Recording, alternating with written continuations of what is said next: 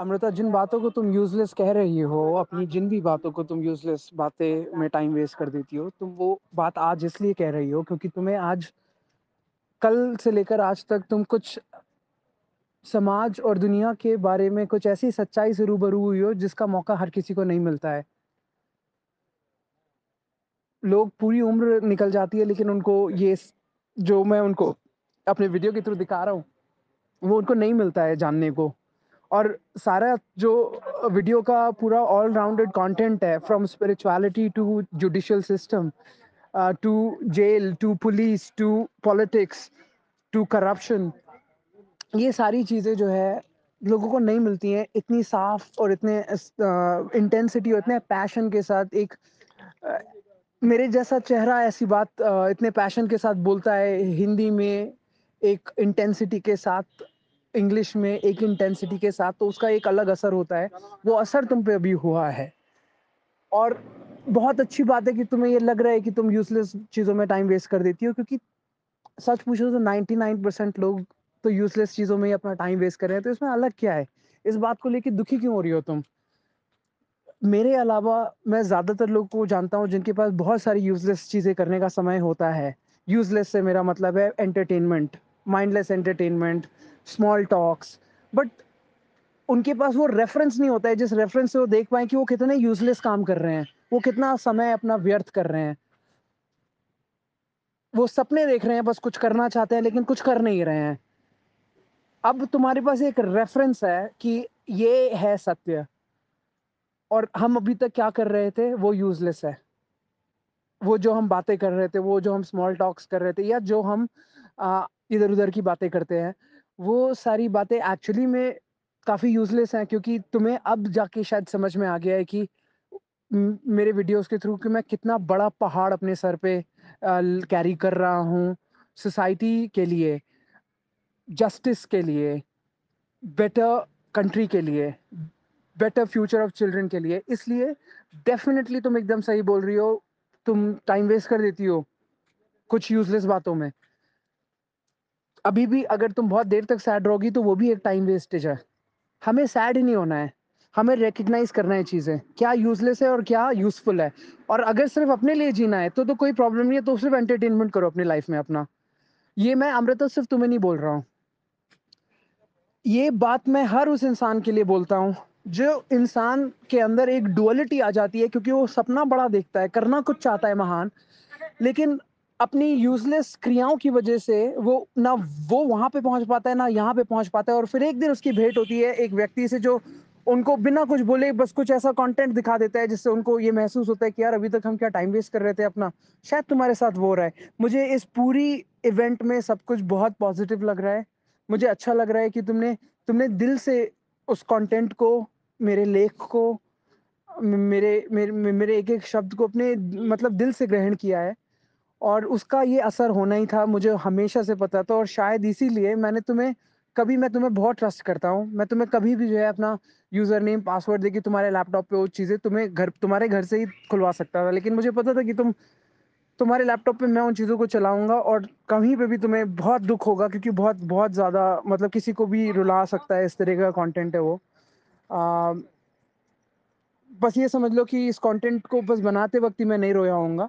जब मैं इस कंटेंट के बारे में चिंतन करता था जब उस लड़के का कश्मीर के लड़के का सुसाइड वीडियो तुम अ, मेरे उसमें जो क्लिप थी, मेरे वीडियो में जो मैंने क्लिप लगाई थी सुसाइड वीडियो की कश्मीर के लड़के की अ, वो क्लिप को मैंने रुकवा दिया था क्योंकि मैंने कहा था उसको प्लीज़ ईयरफ़ोन्स में सुन लो क्योंकि मेरे से भी नहीं मेरे से भी नहीं सुना जा रहा था मुझे मेरी आँखों में आँसू आ गए थे, उसके उस वीडियो में उसकी आवाज़ को सुन के।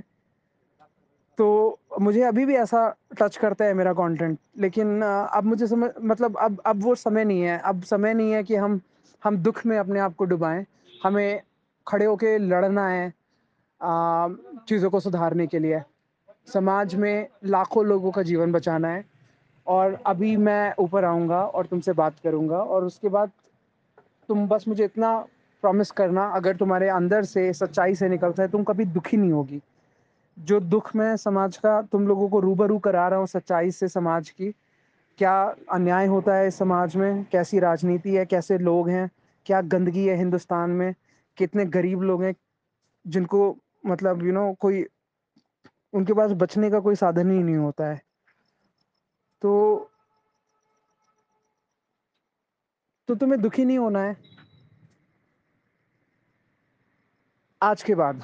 आज के बाद तुम्हें बस ये समझना है कि ये तो होता ही आ रहा था।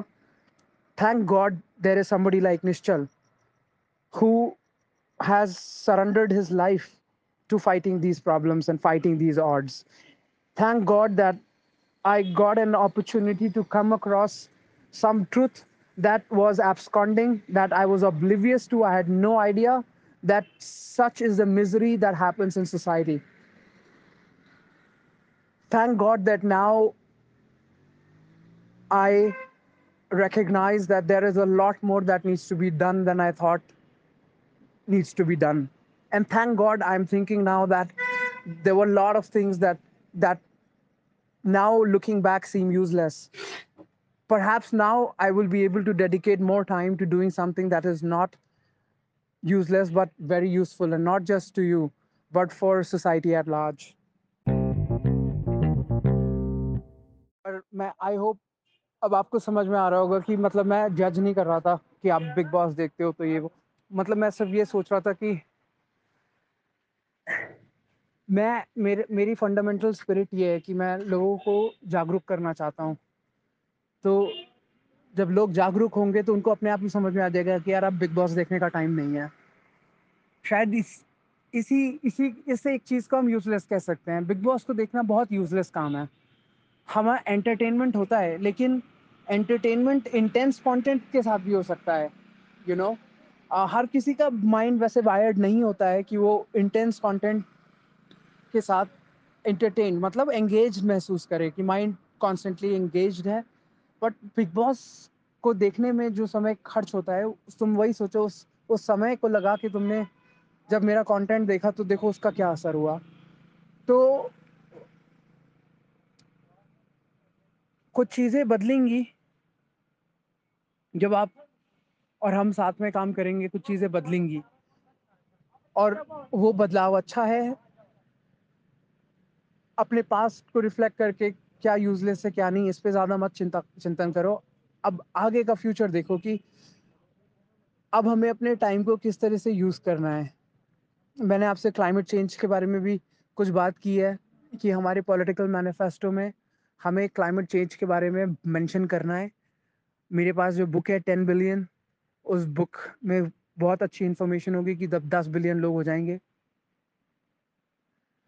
देश में आ, दुनिया में तो क्या होगा? क्लाइमेट पे क्या असर पड़ेगा और क्लाइमेट पे क्या असर ऑलरेडी पड़ रहा है?